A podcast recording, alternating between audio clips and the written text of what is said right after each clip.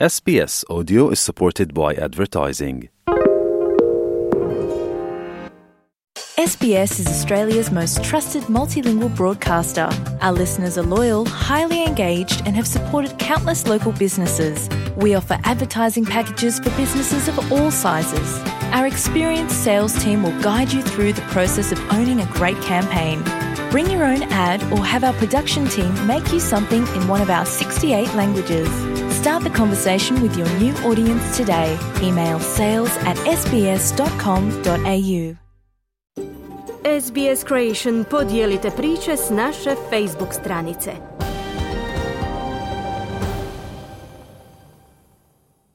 Na redu su sportske vijesti iz Hrvatske. Hajduk je opet izgubio, pridružio mu se i Osijek. Dinamo samo do boda u Koprivnici, ali i dalje je na prvom mjestu prvenstvene ljestvice Hrvatske nogometne lige.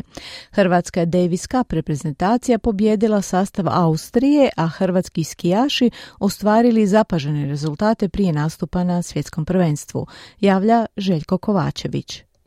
Nogometaši Rijeke pobjednici su Jadranskog derbija utakmice koja se odigrala na Splitskom poljudu. Hajduk se nakon 1-2 propustio približiti vrhu ljestvice gdje se još uvijek nalazi Dinamo, a trener Leko je od tri utakmice upisao dva poraza. Prince Ampem je zabio u 65. za 1-0, a potom Matija Frigan u 83. za 2-0. No u 90. minuti je Marko Livaja realizirao 11 tera za 1-2, a u 95. je prvi strilac lige ponovo pucao s bijele točke, no Labrović je na vratima rijeke spriječio izjednačenje. Olujni vjetar koji je dan prije protutnjao Splitom, nesmiljeno je puhao i tijekom utakmice na poljudu. Igrači rijeke navikli na opaku riječku buru od koje je samo razvikanija ona senjska, koristili su dobar vjetar u leđa, no golove su dali s vjetrom u prsa iz kontranapada. Hajduk uz utakmicu više ima je 8 bodova manje od Dinama, Rijeka je ostala osma ima isti broj bodova kao i sedma lokomotiva. Trener Rijeka i Hajduka Sergej Jakirović i Ivan Leko. Ovaj, mislim da smo igrali puno bolje drugo polovrijeme uz vjetar nego prvo niz vjetar, da dvaja jedan esterca, je nije, onda gledaš. Nemoguć razočar. I tužan i ljut i na sebe i na to drugo polovrijeme je teško gledati. Par je ekipa koja nema trenera, koja nema, koja nema dušu, nema karakter, nema ništa.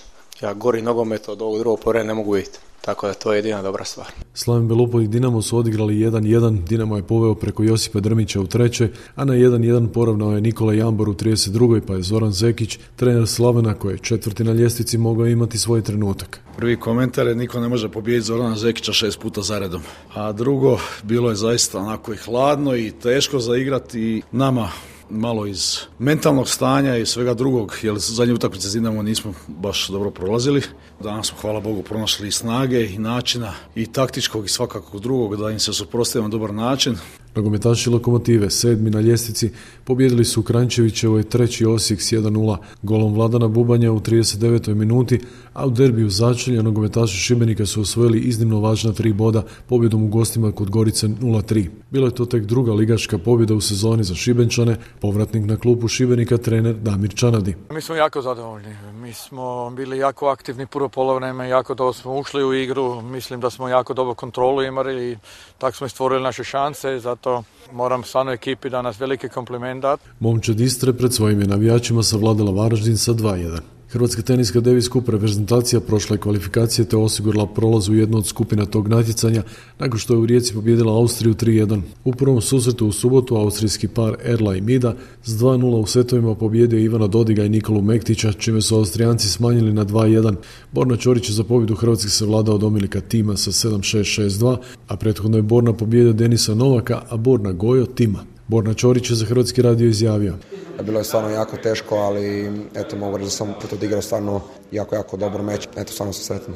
Leona Popović, Zrinka Ljutić, Filip Zupčić, Samuel Kolega, Istok Rodeš, Matej Vidović, Leon Nikić i Tvrtko Ljutić činit će hrvatsku reprezentaciju na svjetskom prvenstvu u alpskom skijanju koje je na rasporedu od 6. do 19. veljače na francuskom skijalištu Courchevel Meribel.